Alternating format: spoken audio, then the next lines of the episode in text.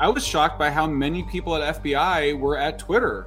I mean, we're not talking just low level people, although they, they were there too, but we're talking the former general counsel to FBI. This is like one of the most senior executives. We're talking the deputy chief of staff. I discovered a set of other extremely troubling uh, behaviors, including by former FBI executives, including the former general counsel to FBI, who was then the second, the deputy general counsel within Twitter. Basically, you know, he, him arguing for censoring the laptop within Twitter. And this is the same person who was involved in, in initiating the whole Russia Gate FBI investigation of Trump in the first place when he was at Twitter. We know that there was that FBI and and the intelligence agencies organized a little group of all the social media companies, and they would have regular meetings, particularly in the run up to elections. The, the journalists themselves are behaving in really weird behavior. I mean, when do you imagine journalists get together to talk about how not to cover an issue, or how to kind of squelch an issue? You know, so that by the time the Hunter Biden laptop came out, they had all been mentally programmed mm. to view it as disinformation.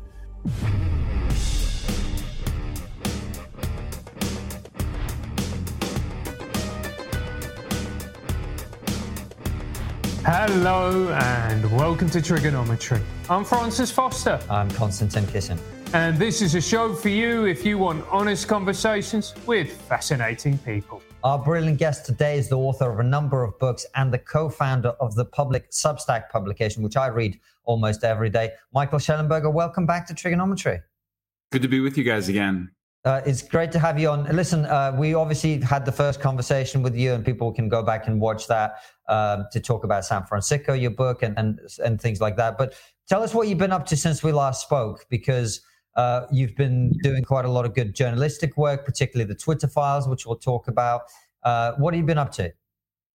Yeah, I mean, the big news personally is that I was under contract to do two additional books, one on nuclear energy, and then a third for HarperCollins that was sort of going to be the last of a series on the ways in which civiliza- civilizations undermine themselves from within, which is uh, kind of where Apocalypse Never Ends San Fransicko ended up.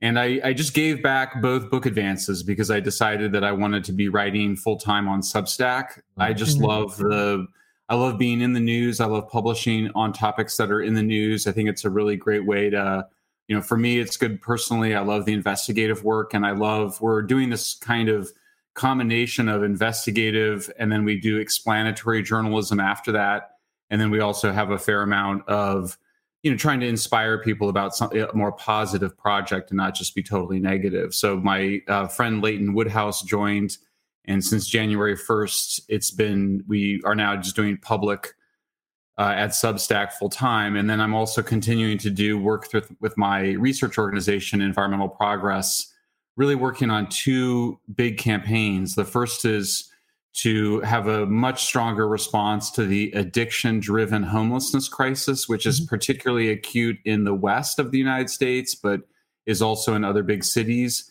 And then the other is to protect endangered species that are being threatened by industrial renewable energy projects, particularly a large industrial wind farm off the coast of the East Coast, which threatens the North Atlantic right whale, of which there's only 340 left in the world. Um, and they can experience no more population declines without risk of extinction.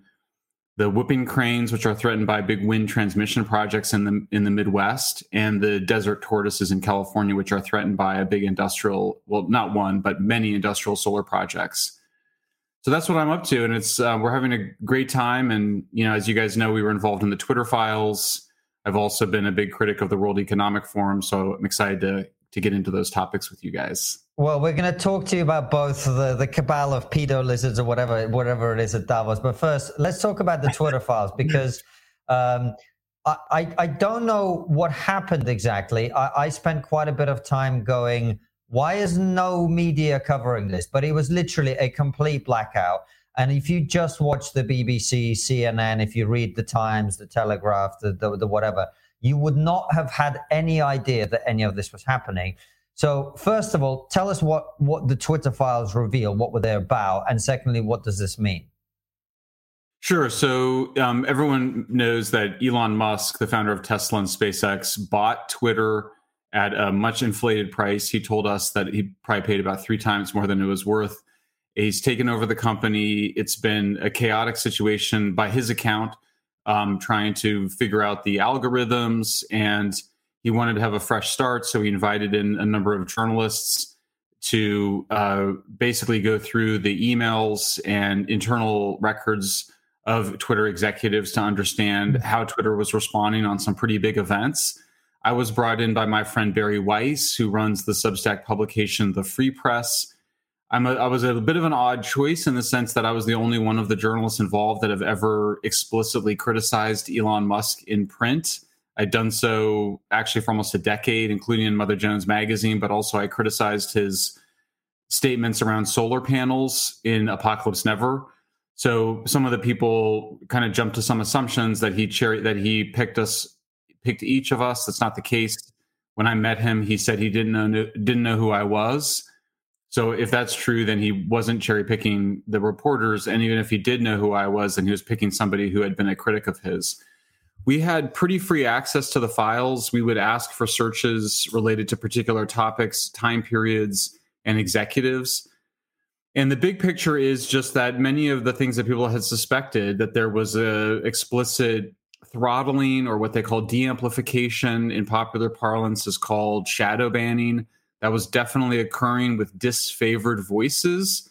Certainly with with people right of center, it was occurring, but it was also occurring with critics of the COVID lockdowns, with vaccine mm-hmm. mandates.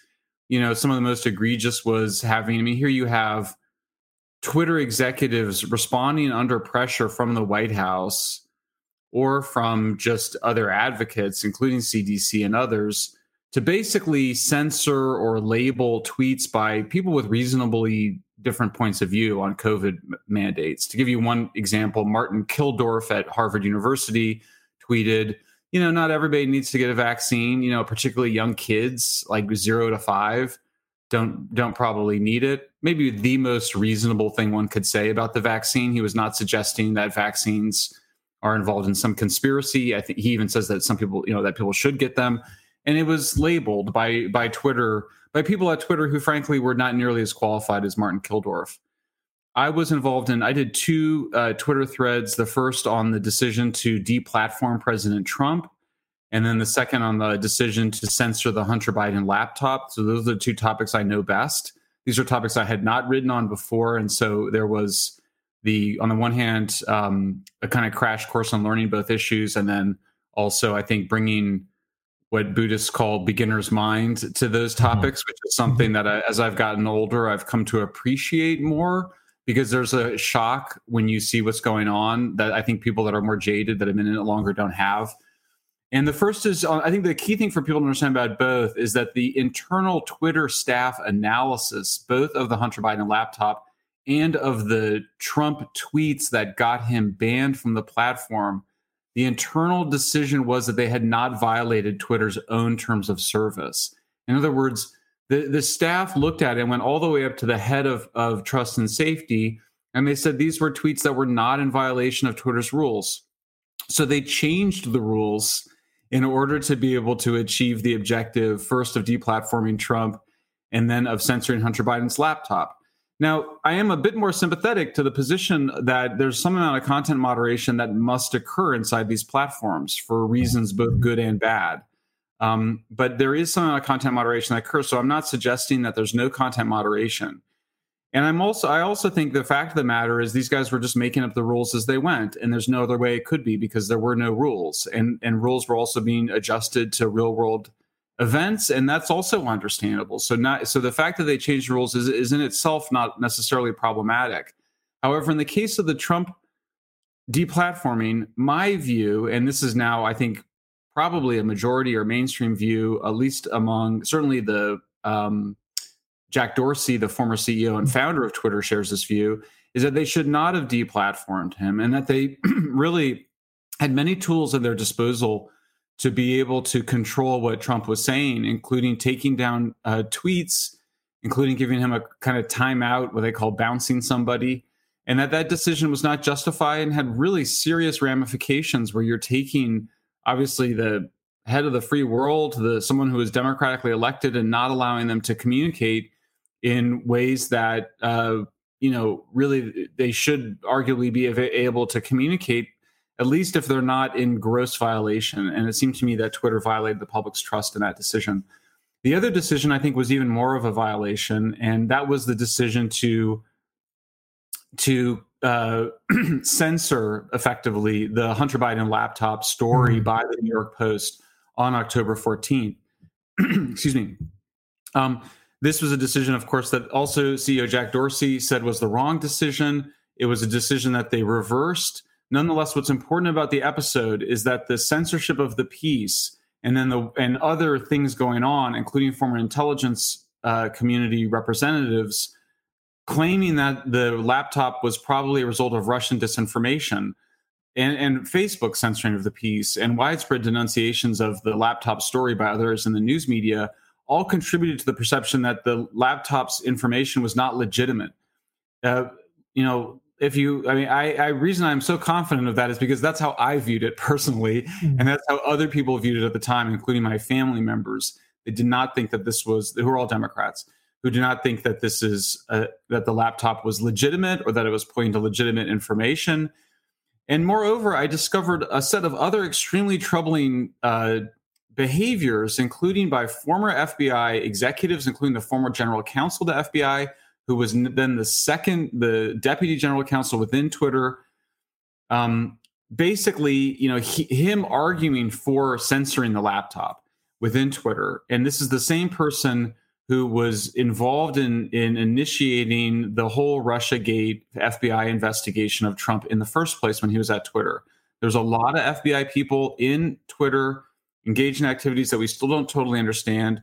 We also saw what was a kind of pre-bunking effort to discredit the Hunter Biden laptop before it became publicly known by FBI agents going to Twitter and Facebook and warning that there would be potentially a hack and leak operation by Russians um, that would involve Hunter Biden. And it's important to understand that FBI had the Hunter Biden laptop um, in December 2019, so almost a full year before the the laptop was coming out. You have FBI warning Twitter and Facebook of some sort of a leak operation. I'm not saying I don't have proof that there was a conspiracy by existing and former FBI agents to discredit the Hunter Biden laptop knowingly in order to help Biden and hurt Trump. But there is a pattern of behavior that is so suspicious, that is so uh, bizarre and weirdly coincidental that it merits congressional investigation. And that mm. is, of course, or maybe not, of course, but that is what is occurring now in Congress is that they are taking a look at this pattern of behavior. But at a minimum, what you have is the entire intelligence community uh, many private actors, including some funded by the federal government, most Democrats and others whipping up an absolute hysteria around Russian influence operations. They call them, they used to call them psychological operations or misinformation campaigns. And there was never any very good evidence that much was occurring after 2016.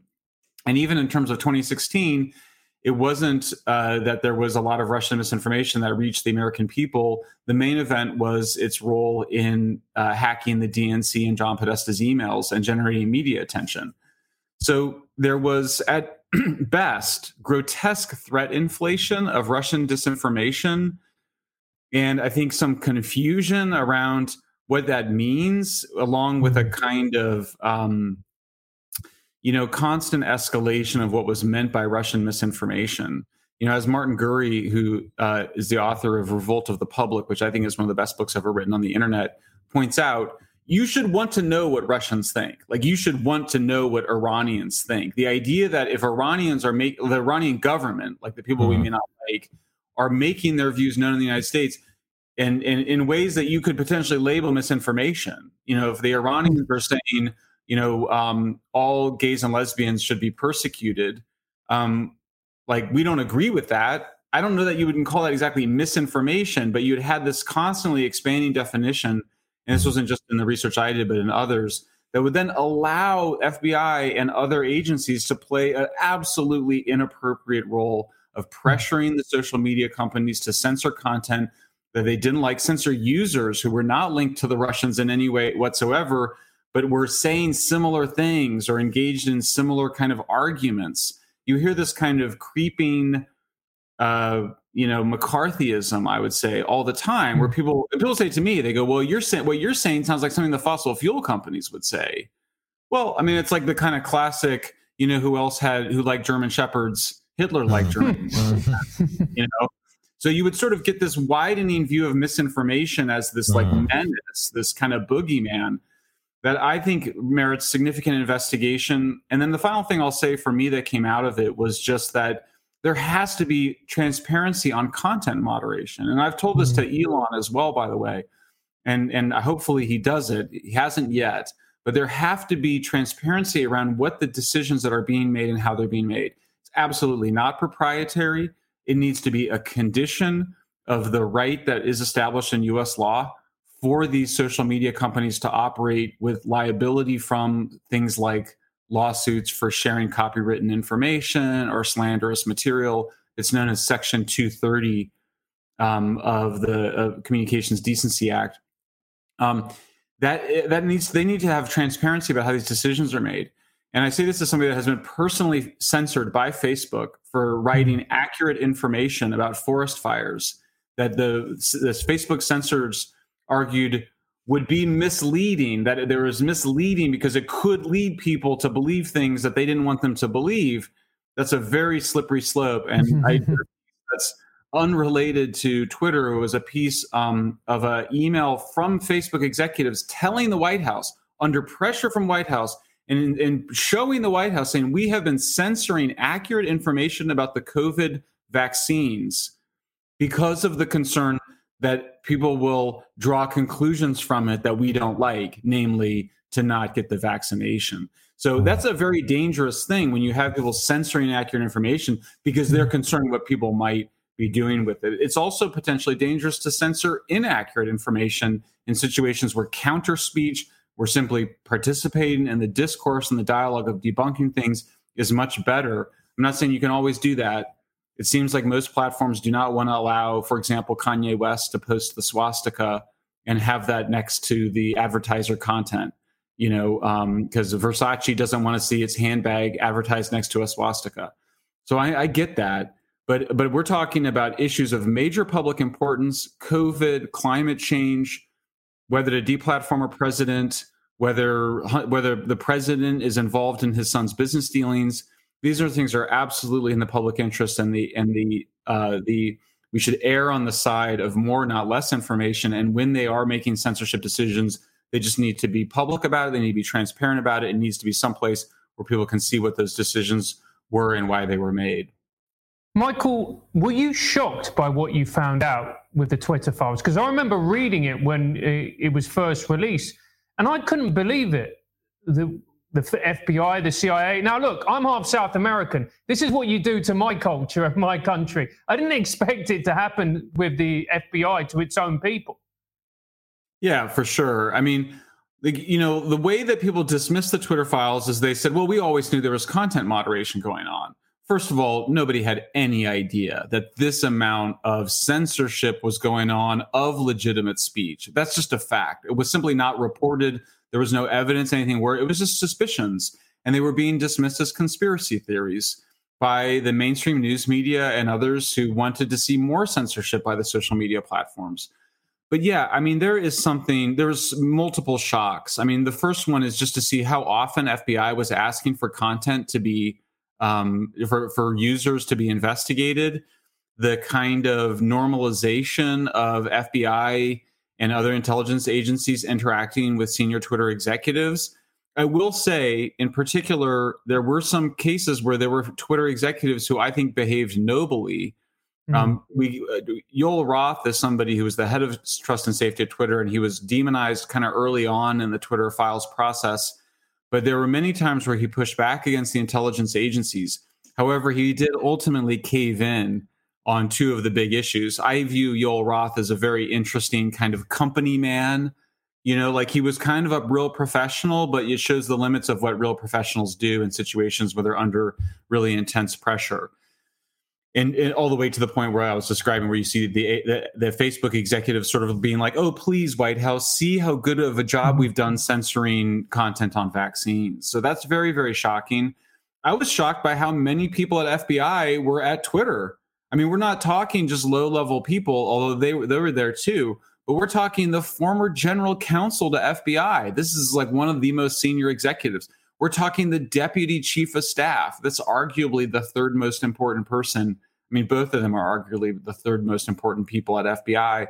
Mm-hmm. And when you really understand how political the director is and how and and the kind of the lack of clarity we have about whether things are being compartmentalized or not, it is shocking. To give you one example, I mean, just to come back to the laptop, there's this problem in intelligence agencies where we know after during 9-11 and the run up to 9-11 that there were people in intelligence agencies who knew that an attack on the twin towers was being planned but they were so compartmentalized or stovepiped that that information didn't get to the right people. So this huge effort after 9-11 to go and not and to go and break down those stovepipes that's why they part of the reason they created the department of homeland security. Where here you have a situation where fbi is in the possession of the hunter biden laptop on the one hand and there are other FBI agents who are telling Facebook and Twitter that there could be a leak, a Russian hack and leak operation of information relating to Hunter Biden. Mm. That is extremely suspicious. Now, mm. response, the mainstream response would be, well, that's okay because those those that's compartmentalized. The people who were warning of the Russian disinformation probably had no idea or had no idea that the that they had the Hunter Biden laptop. But then that raises other concerns like like if you have the Hunter Biden laptop and you've got people going around there saying, "Oh, we have Russian inf- disinfo on on Hunter Biden," wouldn't you want to know that other people in the agency had the Hunter Biden laptop? That's an important question that would need to be asked. Nobody's asked it. No one's investigated it. So I found that really shocking.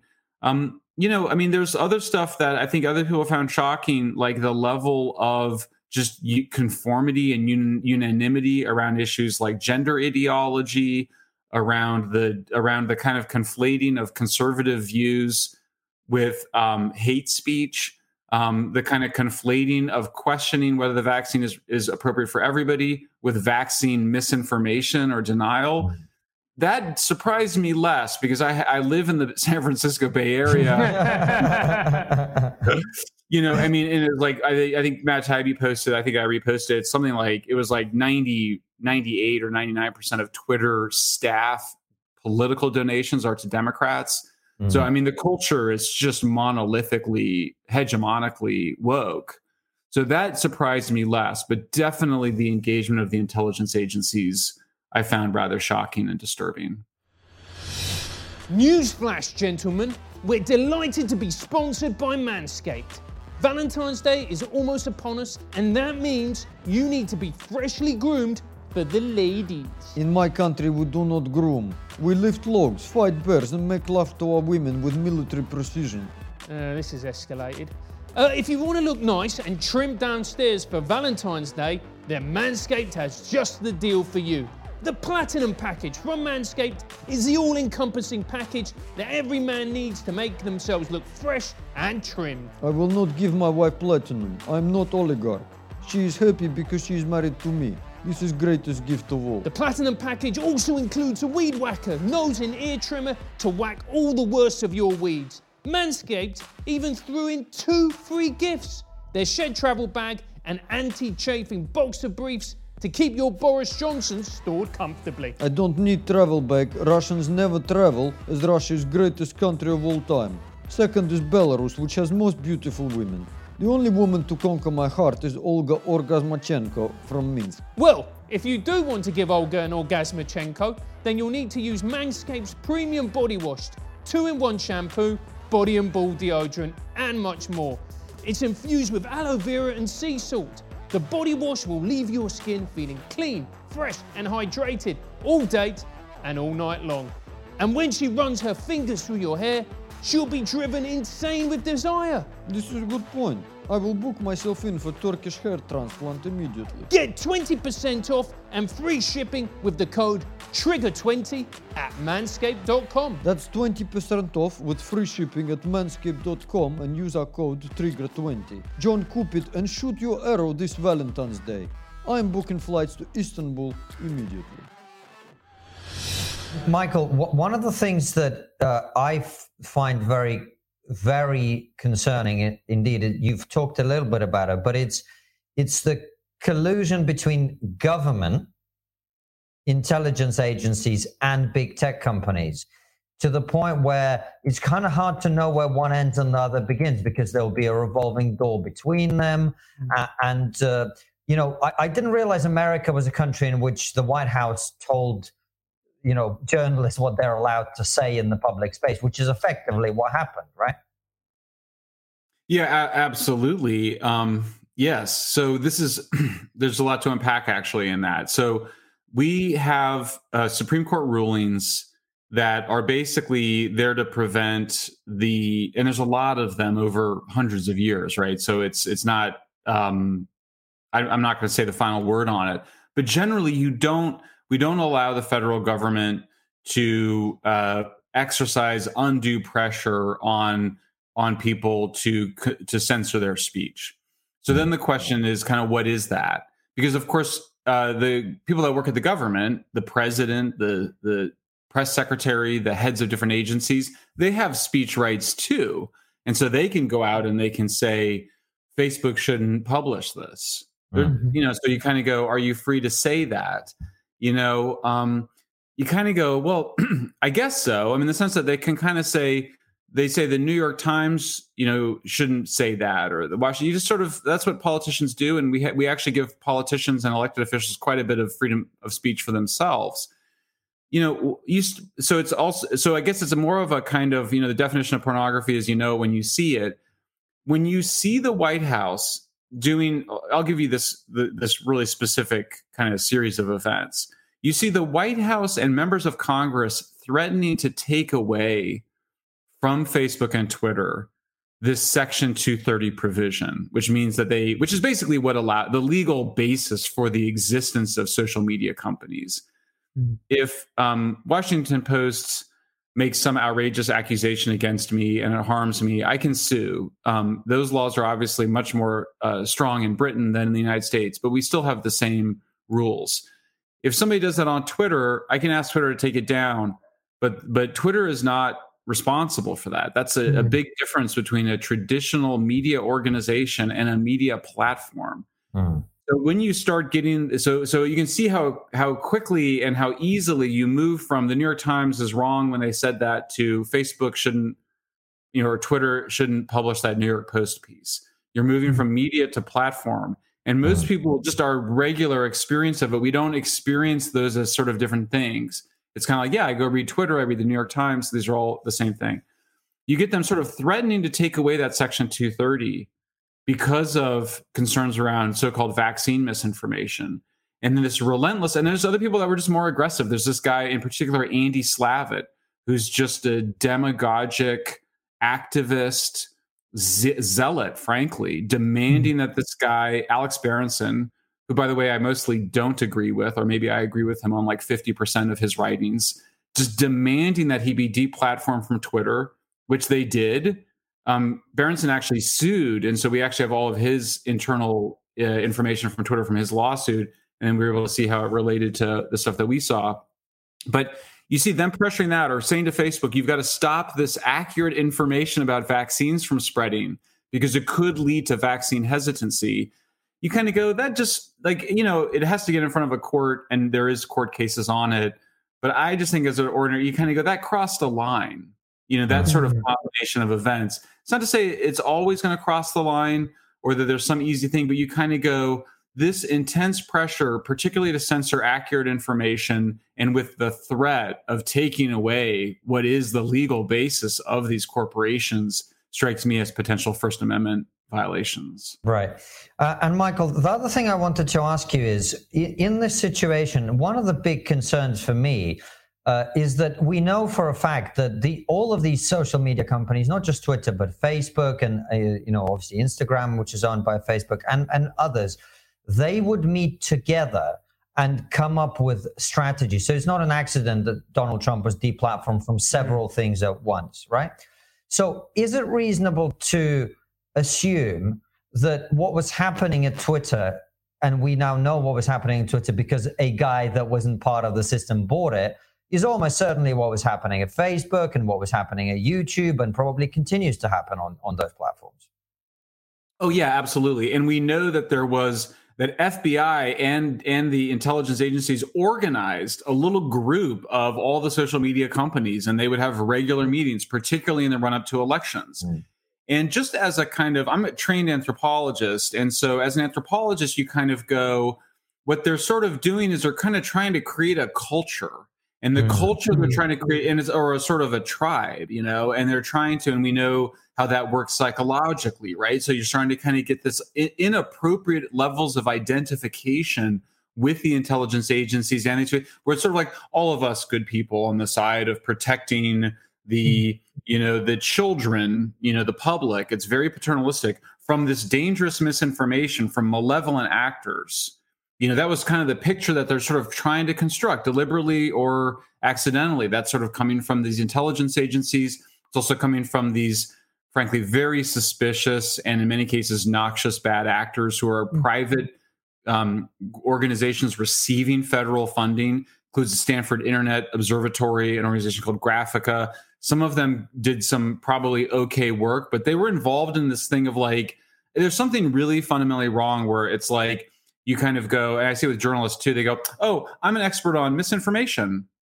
It's like, no, you're 25 years old. You don't have, you know, like you don't have any, you can't just go and be like, I'm an expert in all misinformation. Mm. I mean, like, mm-hmm. it's so weird when you think about it. It's sort of like, right. I'm the truth teller. You know, I'm here to, t- and you guys are all suspicious. It's like, I worked on like Apocalypse Never, my book on the environment was literally 20 years of life experience. It has 1,200 footnotes. You can imagine it's like, you might disagree with it or whatever. We can disagree over the evidence, but to go and have some, you know, uh, in like just someone that is doesn't know the topic at all, they're basically just going. They're allowing basically special interests to then control what is allowable. Mm-hmm. In so I don't even get. It's not like I even get to have a debate with my with my star chamber of accusers. You know, I tried to appeal their censorship of me, and they said it would go talk to the censor. I mean, the Inquisition had a better appellate process than that. You know, so you you sort of get this kind of creepy organization of this kind of star chamber or star chambers, and then like you said, yeah, there's people revolving in and out. It's both from the government to the social media companies to these nonprofits that are funded by the government. You get a strong alliance with the Democrats in the Senate who were really trying to control it. I'm not saying there weren't some bad things done by Republicans, even Trump when he was president, um, but it was clearly coming from the woke, progressive, national security left, as strange as that may seem. Mm. It's it's such a bizarre thing, and also as well, Michael, the thing that I find really troubling about the about this entire story is that it didn't get basically the response that it deserved. And there's a part of me thinking, do you think that this is just going to go away and we're never going to really find out the answer and there's going to be a cover up?